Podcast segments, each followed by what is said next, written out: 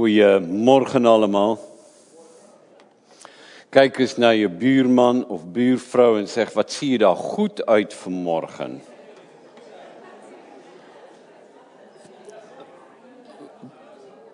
Wat hebben wij een overvloed aan informatie gekregen en dan krijgen jullie nog een, uh, een saaie preek daarna.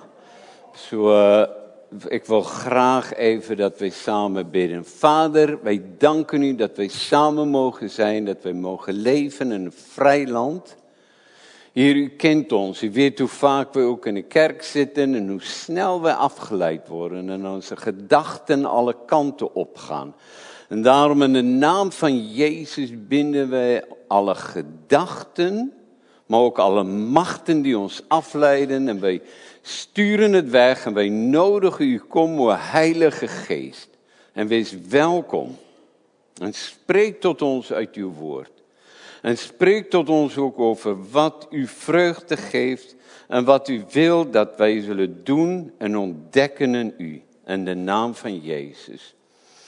Uh, ik heb twee dingen. Is er iemand die last heeft van de rechterhand hier? De gewrichten misschien, uh, uh, wat noem je dat, die syndroom dat jouw spieren niet goed werken, dat het nauw is hier. Wil je, wilt u gaan staan?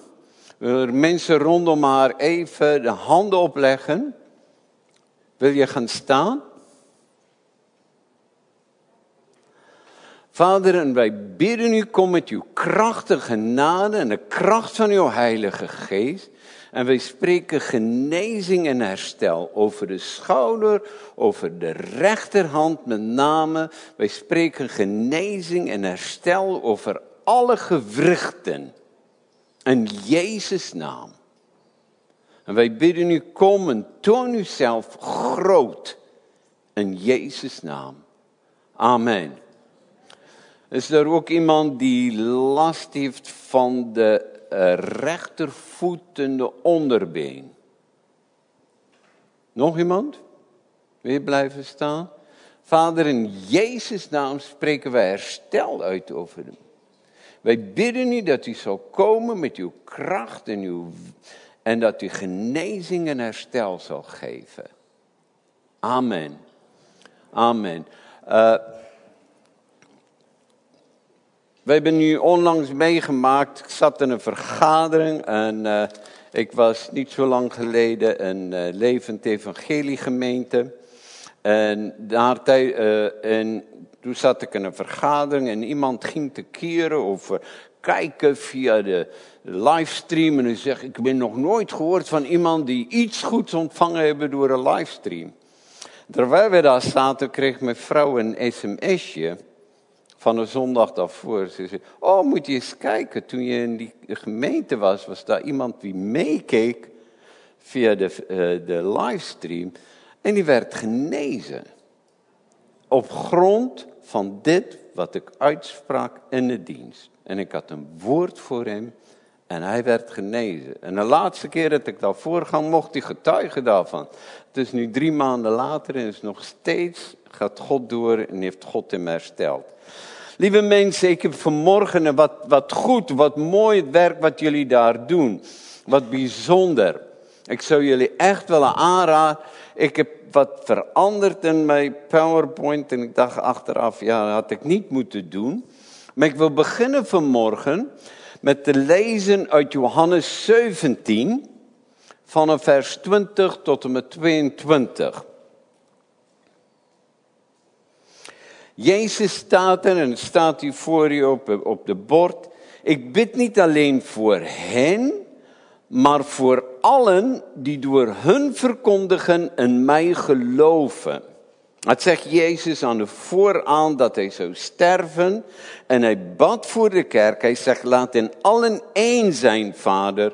Zoals u en mij en ik en u. Laat u zo ook in ons zijn, opdat de wereld gelooft dat u mij hebt gezonden. Ik heb hem laten delen in uw grootheid die u mij gegeven hebt, opdat zij één zijn zoals wij. Ik bid niet alleen voor, Ja. En eh, ik bid niet alleen voor hen, maar ook voor allen die door hun verkondigen in mij geloven. Laat in allen één zijn, Vader, zoals u in mij bent en ik in u, laat in zulke ons zijn, opdat de wereld gelooft dat u mij hebt gezonden en ik heb hen laten delen in uw grootheid die u mij gegeven hebt, opdat ze één zijn zoals wij.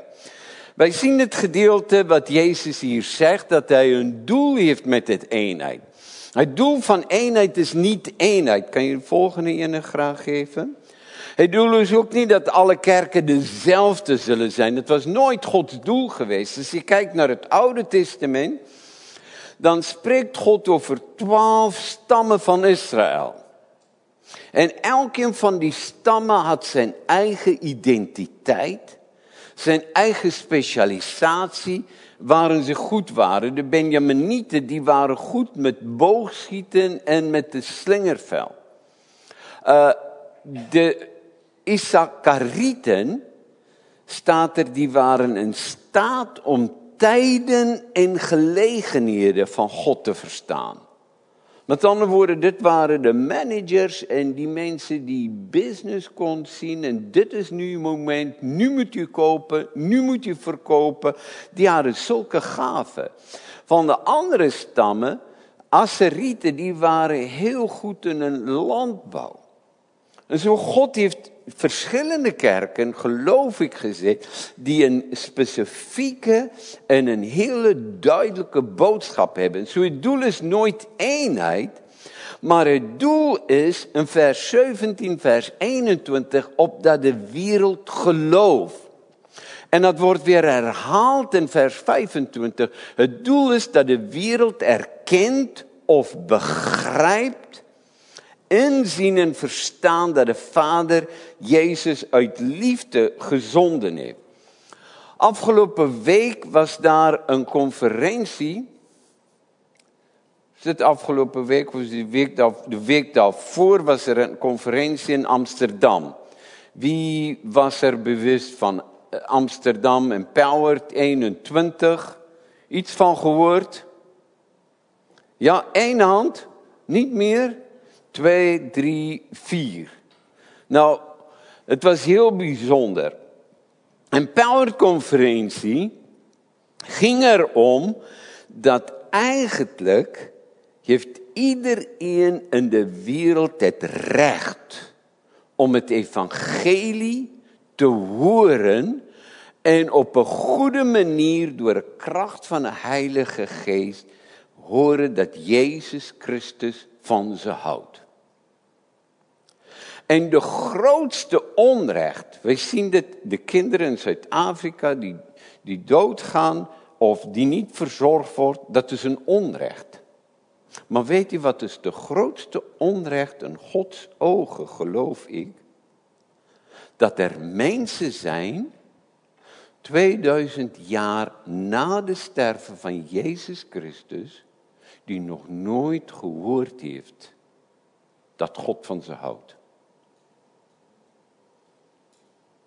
Is dat een onrecht of niet? Als een onrecht tegenover God de Vader, schepper van hemel en aarde. En die conferentie was daarop gericht dat in 2033, dat is een tien jaar van nu af, dan vieren wij 2000 jaar geleden dat Jezus voor ons stierf aan het kruis van Golgotha op zijn 33ste levensjaar. En omdat de kerk, dat wij ons een uitdaging zal stellen, dat elke persoon een kans krijgt om het evangelie te horen. Een van de dingen die mij het meest geraakt heeft, ik weet niet wie van u kent de kaart van Afrika. Als je de kaart van Afrika, dan heb je aan die kant Egypte. Dat was de enige land wat Jezus in Afrika naartoe ging. Zo Jezus was ook in Afrika geweest. Na zijn geboorte vond God dat hij veilig daar zou zijn. En dat hele noordelijke gedeelte van Afrika. U kent het, de Sahara, boven de Sahara-landen. Wat is de geestelijke achtergrond van die landen? Wat is het meest, het, uh, wat was het belangrijkste geloof in die landen? Wie weet het? Islam. Wie, ja? Nog iemand?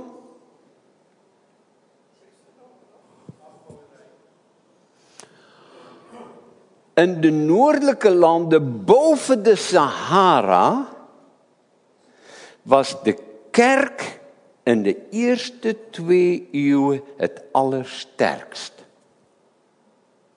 De kerk van Jezus Christus. Wie heeft al ooit gehoord van Augustinus? Waar was Augustinus bischop?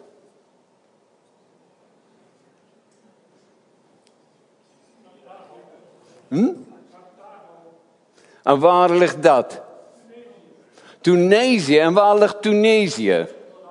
In Noord-Afrika.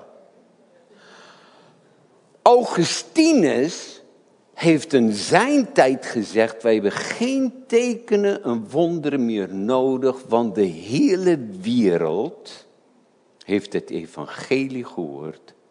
En de Bijbel is overal doorgedrongen. En vandaag is daar geen kerk meer. En de vraag is waarom? Als je nou van Noord-Afrika, van Tunesië, recht naar het zuiden gaat, dan krijg je een aantal landen net boven Zuid-Afrika, dat is Botswana. En in Botswana was daar een zekere man, Livingstone. Wie heeft al ooit gehoord van Livingstone? Livingstone ging daar naartoe als zendeling en hij ging in 1820 en tot 1850 was hij in Afrika. En 1830 zat hij in een gebied in Botswana en had hij contact daar met de kapitein van een grote stam. En hij zat te praten met een man. En die kapitein die had vijf vrouwen, met andere woorden, vijf grote hutten die aan zijne gebouwd was. En elke van de vrouwen die had kinderen. En Livingston kwam daar en heeft hem het evangelie verteld. En die man die wilde geloven, hij zegt, ja, maar dan moet u gedoopt worden. En toen kwam dat westerse denken daarbij, van ja, maar hoe moet het nou met die... Hij zegt, ja, de Bijbel zegt, je mag alleen maar één vrouw hebben.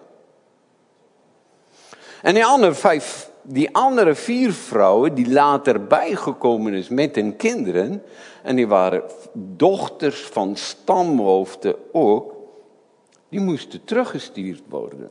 En die man die worstelde enorm. En in de, in de nachten voordat hij zich liet dopen, kwam hij op een nacht bij Livingstone en hij vroeg hem. Hij zegt, zeg eens, geloofde je vader ook? Ja, zei Livingstone. Had je vader ook een Bijbel? Ja, zei hij. Had hij dezelfde Bijbel als jij? Ja, zei Livingstone. Hij zei, ging hij ook naar de kerk? Ja, zei hij. Oh. Hij zei, en je opa, was die christen? Ja, ja zeker, zei hij. Ging hij ook naar de kerk? Ja, zei Livingston. Ja, ja, waarom vraag je? Hij zei, eh, had hij precies dezelfde Bijbel als jij? Ja, zei Livingston. Hij zei, nou, waarom kwam jouw opa niet om met mijn opa te praten zoals jij kwam met mij te praten?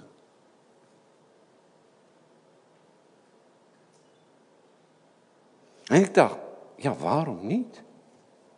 Wie kan mij een antwoord geven?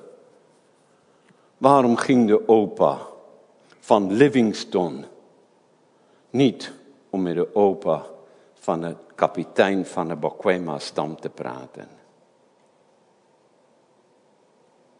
Wie weet waar een goede antwoord op? Het is heel stil.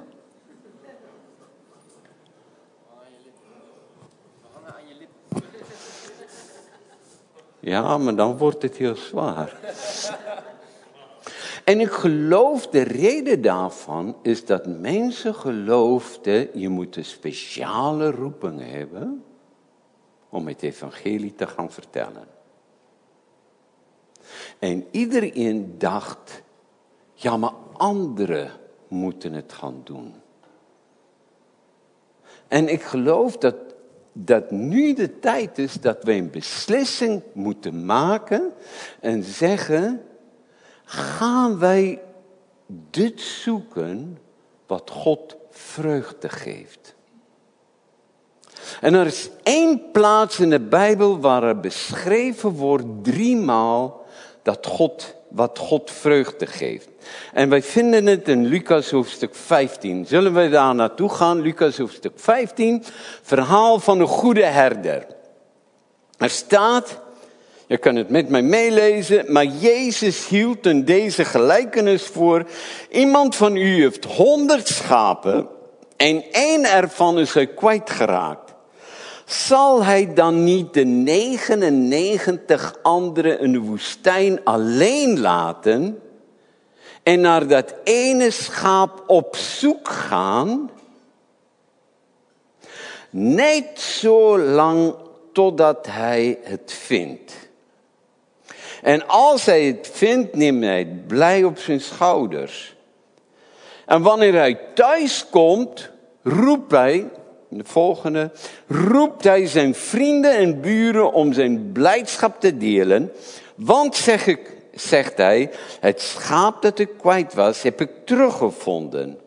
Ik zeg u, zo zal er in de hemel meer blijdschap zijn over één zondaar die tot een keer komt dan 99 mensen die zo rechtvaardig zijn dat ze niet tot een keer of bekering hoeft te komen. Ik vond het een hele merkwaardige, hele uh, uitdagende verhaal. Want wat valt u nou op in dit verhaal? Als je dit leest, dan komt de vraag: welke herder zal 99 schapen zomaar achterlaten in de woestijn of de wildernis voor een onbepaalde tijd? Want er staat in de vorige pagina, hij ging om ze te zoeken en hij was bezig totdat hij het vindt.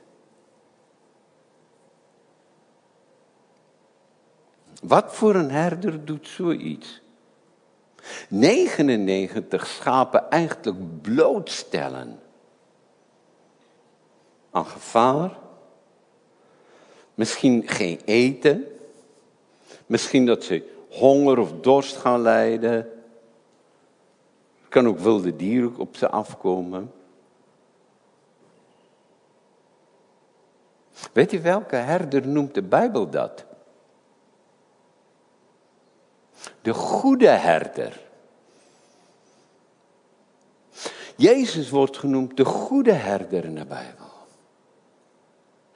En de goede herder die gaat achter die ene.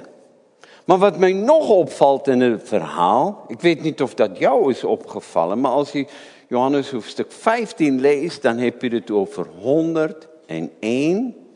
En dan wordt hij gevonden over tien muntstukken in één. Die gevonden werd. En dan over twee zonen. En eentje die gaat weg. En dan komt hij terug. En dan is daar de oudste broer die boos is. Maar wat is de lijn in al drie de verhalen? Hebben we dat gezien? Johannes 15. Het viel mij op. De blijdschap over die één. De blijdschap over die één die gevonden werd. Ik vond het vanmorgen heel frappant. Dank je dat jullie dat lied zong. Ik ben zo blij, want En het gaf ook blijdschap, of niet? Het gaf gewoon vreugde. Het ging door de zaal heen. En lieve mensen, als daar één ding is wat gebeurt als je bij bent, als er iemand tot bekeren komt en iemand dat gedoopt wordt, wat gebeurt er? Nou komt blijdschap vrij. En ik geloof dat voor de komende God ons uitdaagt. Om niet stil te gaan blijven staan bij pastoraat. Het woord pastoraat komt van het woord herder. Maar gaan kijken naar de goede herder. En als iemand niet blijdschap heeft of worstelen met van alles en nog wat. Neem zo'n persoon mee dat hij meemaakt dat iemand tot geloof komt. Want als er iemand tot geloof komt, dan ontstaat er hemelse blijdschap.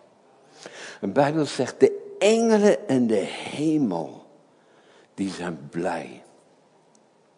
Ik zal het nooit vergeten, jaren geleden hadden wij een mannenconferentie op uh, een, de cruise Danne.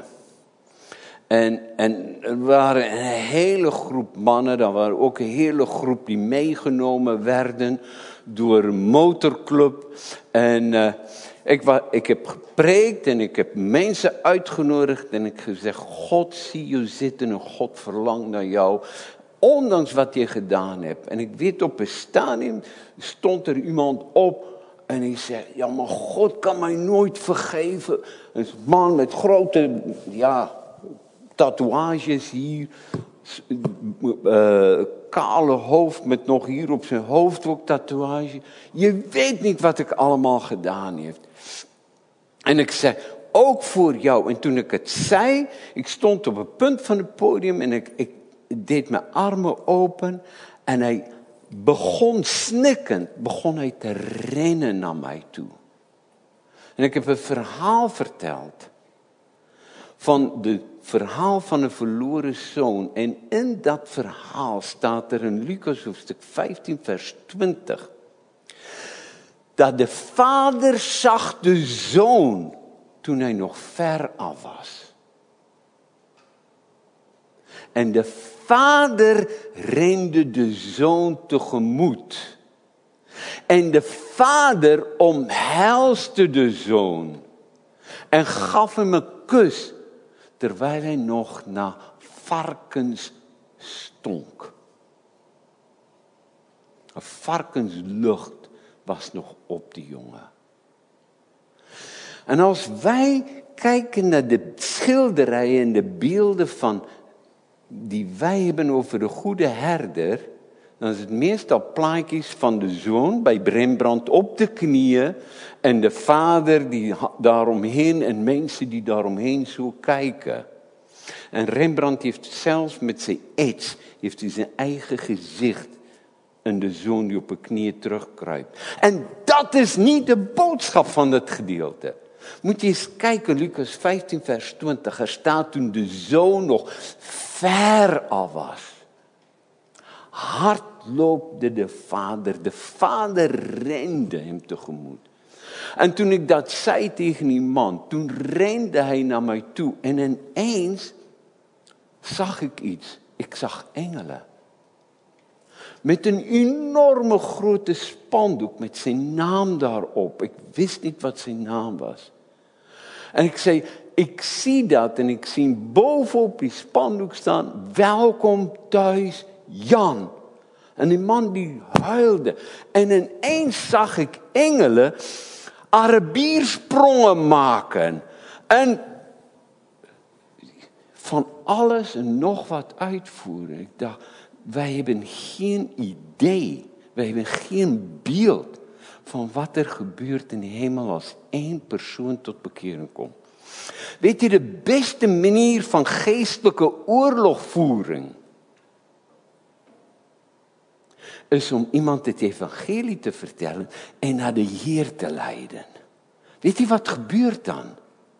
Dan breekt en brokkelt het koninkrijk van de boze af. Want hij heeft minder macht over mensen. En God wil, geloof ik, wil ons uitdagen in deze tijd, in de komende tijd, om oog te krijgen op de één. Er is blijdschap bij God in de hemel. Voor, voor één zondaar die tot bekering komt. De vreugde van God onze Vader is dus, ga op weg en maak alle volken tot mijn leerlingen, tot mijn discipelen, door hen te dopen in de naam van de Vader en de Zoon en de Heilige Geest. En Marcus Evangelie zei tegen hen, trek heel de wereld rond en maak aan iedere schepsel het goede nieuws bekend. Johannes Evangelie zegt, nog eens zei Jezus, vrede zoals de Vader mij heeft gezonden, zo zend ik jullie ook uit. En Lucas evangelie, die zegt het volgende. Hij zei, er staat geschreven dat de Messias zou lijden en op de derde dag uit de dood zou opstaan. En dat in zijn naam de bekering zou worden verkondigd aan alle volken tot vergeving van zonden. En jullie zijn hiervan getuigen, te beginnen in Jeruzalem. Op dit moment zijn er nog 160 volkeren die niet bereikt zijn met dit evangelie, die niet een Bijbel hebben in een eigen taal en waar er nog geen kerk, nog geen gemeente gesticht is in die bevolkingsgroep. En wiens verantwoordelijkheid is dit? Ik geloof dat het ons verantwoordelijkheid is. Ik geloof dat God ons vraagt en dat het, wat is een, een betere geschenk om ons liefde, om ons dankbaarheid, dat wij gereed zijn aan God te uiten. Aan God de Vader te tonen. Door te zeggen, Heer, ik ga mijzelf toewijden. Om met zoveel mogelijk mensen de komende tijd te praten. Maar je kan het ook strategisch gaan doen. En daarvoor wil ik je uitdagen. Jezus vraagt eigenlijk dat gij gaan focussen op de één. Als we kijken naar gelijkenis van de goede herder, van, van de 99 verlorenen, dan focussen zij op die één. En dat is ook wat God zegt. De Heer stelt niet de wederkomst uit. Hij stelt niet het einde van de wereld uit zoals sommige mensen denken. Hij heeft alleen maar geduld met u. Hij wil niet dat er ook maar iemand verloren gaat. Iemand. Eén iemand. En ik geloof dat God ons vraagt om in de komende tijd te gaan focussen op één iemand. Jezus zei, de oogst is groot en de arbeiders zijn er weinig. Bidden hier van de oogst op dat de arbeider stuurt in zijn oogst om dit binnen te halen. Lucas evangelie zegt, de oogst is wel groot, maar er zijn te weinig arbeiders. Hij zei tegen hem, vraag de heer van het land dus op of hij arbeiders wil sturen om zijn oogst binnen te halen. Wij hebben tien jaar geleden, toen, uh, toen zaten we op een punt en toen zei, toen zei ik, joh, wat, wat gaan wij de komende tien jaar doen? En Magda en ik hebben gebeden, mijn vrouw en ik, en wij hebben gezegd, Heer, wij zien dat er zoveel landen zijn waar niemand naartoe durft te gaan. Wij zijn bereid, als u dat wil, dan mag u ons gebruiken, dan mag u ons sturen naar die landen waar niemand graag naartoe gaat. En ineens heeft God deuren geopend. En ben ik tweemaal in Noord-Korea geweest. Ik ben naar Myanmar gegaan. Terwijl het nog een militaire bewind was. Toen werd het de democratie. Nu is het weer een militaire bewind. Ben naar Cambodja gegaan.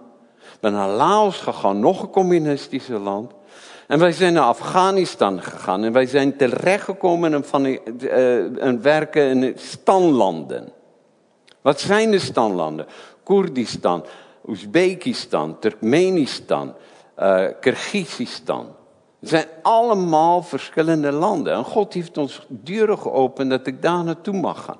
En mijn maand waren wij in Oost-Turkije en hebben wij van de werkers die in die landen werken, hebben wij ontmoet om ze te bemoedigen.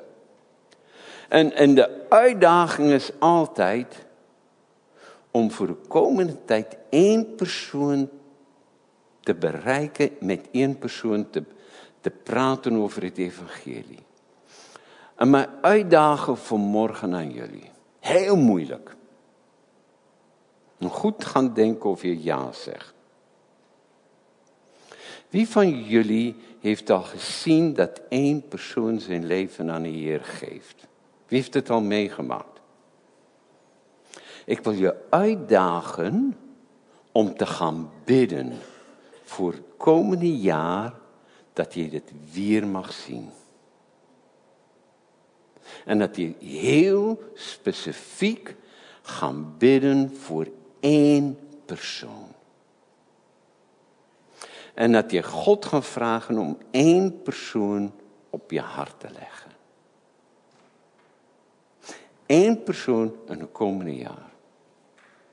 Als elkeen, zoals wij hier zitten, alleen maar voor één persoon kan bidden en met één persoon het evangelie kan delen. En voor elkeen wat hier zit, één persoon in het komende jaar tot geloof komt. Wat betekent het voor de gemeente? Een verdubbeling. En als we dit nog een jaar zal doen, een theorie, wat zou dat betekenen?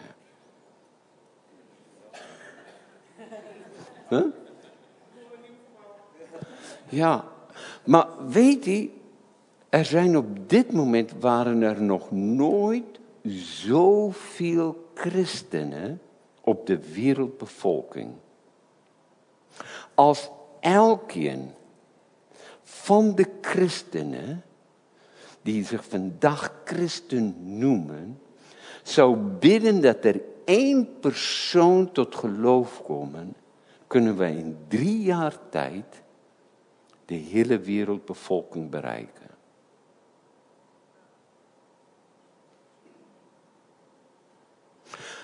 Maar dan betekent het dat wij echt, echt het voornemen moet doen en zegt, Vader, ik wil bidden dat daar vreugde zal komen in de hemel. God vindt grootste vreugde is daar in de hemel als daar één persoon tot geloof komen. Dat is wat God. En om op één persoon te concentreren. Ik heb een aantal dingen gezegd. Ga eens bewust voor iemand bidden om tot geloof te komen. Ga eens bewust bidden, Heer van de oogst, stuur arbeiders uit in de oogst. Jezus heeft het gezegd tegen zijn discipelen. Bid de Heer van de oogst op dat hij arbeiders uitstuurt. En als je kinderen en je kleinkinderen of je familie, als het veel moeilijk is om met hen te praten, bid dat de Heer een arbeider of een iemand op ze zal afsturen. Dat is ook bidden voor arbeiders. Ik wil je uitdagen om een dagboek bij te houden. Met je gebeden en voor wie je bidt. Er is geen grotere vreugde, dat doe ik al jaren. Ik hou een, een, een, een journaal, ik schrijf daarin mijn gebeden op.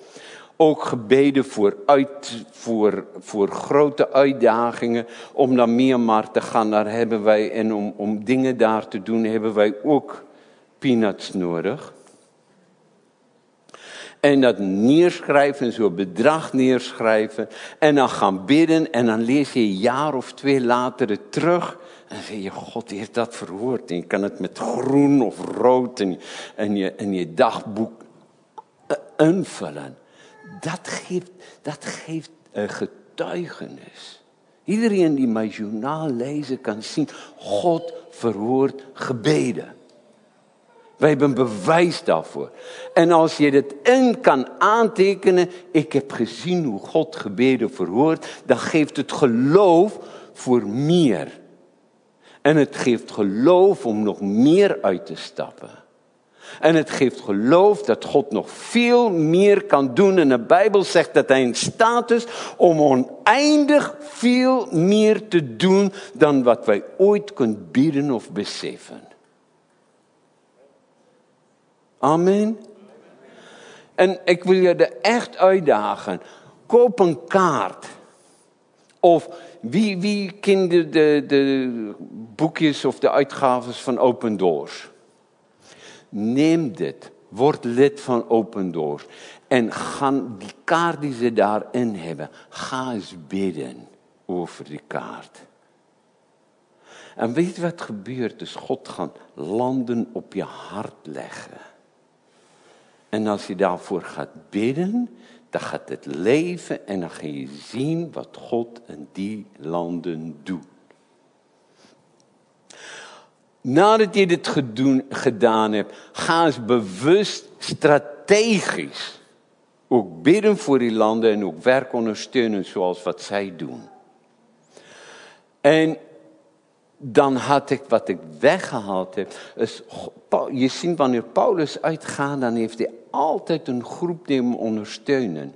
Hij schrijft aan een gemeente toen hij in Filippi was. Hij zegt, toen ik daar was, toen ik in Thessalonicense was, was daar geen andere gemeente die in mijn uh, voorziening betaald heeft dan jullie Filippenzen. En hij zegt, de gift die jullie gegeven hebt, heb ik nu niet nodig want ik ben in alles voorzien. Hij zegt maar het groeit aan. En hij gebruikt boekhoudkundige termen in het Grieks. Het groeit aan op je hemelse rekening. Ik weet niet of je weet, maar je hebt een rekening misschien bij de ING, bij de ABM of wat ook al. Maar ik heb ook een rekening bij God in de hemel. En ik mag daar ook van geld ophalen om de dingen te betalen die wij nodig hebben. En ik wil je uitdagen. Ik wil je echt uitdagen. Ga zijn geloof staan en ga bidden. En hou elkaar verantwoordelijk. Met andere woorden, je kan je ouders gaan vragen: oh, pap, mam, hebben jullie nou gebeden voor wie hebben jullie voor wie je bidt voor het komende jaar? En doe je dit nog? En volgende week weer. En volgende maand ook. Maar dan moet je het wel opschrijven, anders ga je het vergeten. Ja? Afgesproken. Oké.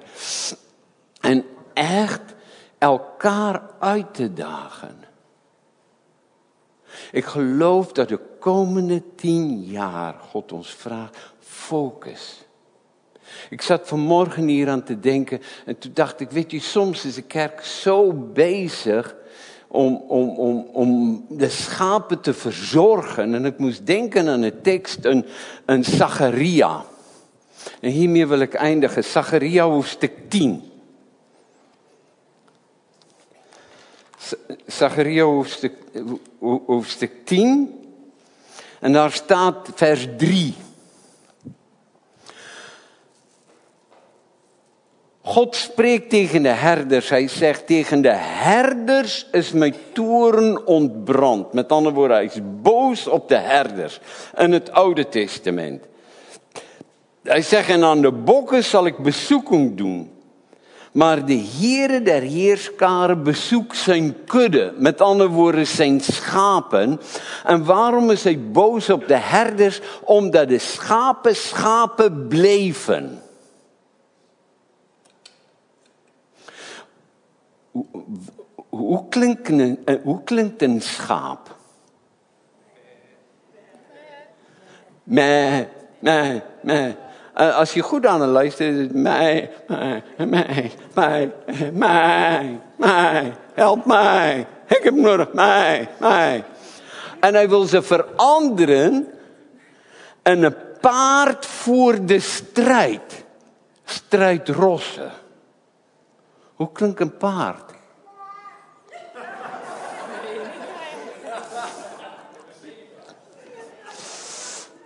Hoe, klinkt een paard? Ja, je, uit de mond van kinderen en zuigelingen zou je het horen. Hier. En weet je wat is hier in het Engels of in het Fries? Hij, hij, hij. En dat is de keuze dat je moet maken in in de, in de gemeente. Ben je bezig? Of ben je hij bezig? Vader, we komen bij u in de naam van Jezus onze Heer. Hier, er is zo groot nood in de wereld. Er is zo groot nood. Gisteravond nog heb ik mensen ontmoet die ik in, Oekraïne heb ontmoet. En, en de dood en de verwoesting en de ravage als gevolg van de oorlog. Vooral door de dambreuk. En, en het grijpt ons aan. En wat u aangrijpt, is boven het alles dat er zoveel zijn die nog nooit van u gehoord heeft. En ik bid u, wilt u hier een gemeente, de ark, spreken tot ieders hart. Wilt u geloof opwekken. En elkeen om te bidden. En dat voor elkeen die hier zit, één persoon tot bekering mag komen. Voor elkeen die hier zit, één persoon uit het rijk van het duisternis overgeplaatst zal worden in het rijk van het licht. En hier dat we, dat we opnieuw gaan bidden, niet gefocust op onszelf, op mij en mijn noden, maar op u. Hij die voor ons gestorven is. Hij die ons lief had. Hij die voor onze toekomst bereid heeft. Hij die vreugde heeft als daar één zondaar tot bekering komt. En vader, ik bid u, ik bid u, ontsteek een vuur en een verwachting in ons hart om hier te bidden, om gefocust te zijn, hier maar ook te bidden en dat er niet zo'n aanklacht zal komen, zoals Livingston had. Waarom is je opa niet gekomen? Dat ons kleinkinderen niet hoeft te verantwoorden waarom wij niet uitgestapt hebben om kloeke daden te doen in de naam van de Heer. Om naar ons buren te gaan, naar anderen te gaan en doodgewoon, eenvoudig de liefde van Christus te delen. Vader, wij bidden u, wilt u met uw geest komen en wilt u ons overtuigen, niet onder schuld en, en veroordeling plaatsen, maar ons te overtuigen dat wij vreugde kan geven aan u. Vreugde aan de Vader, vreugde in de hemel, blijdschap bij de engelen van God. Uw woord zegt, zij die vele tot zaligheid leiden, zal schitteren als de sterren aan de hemel. Amen.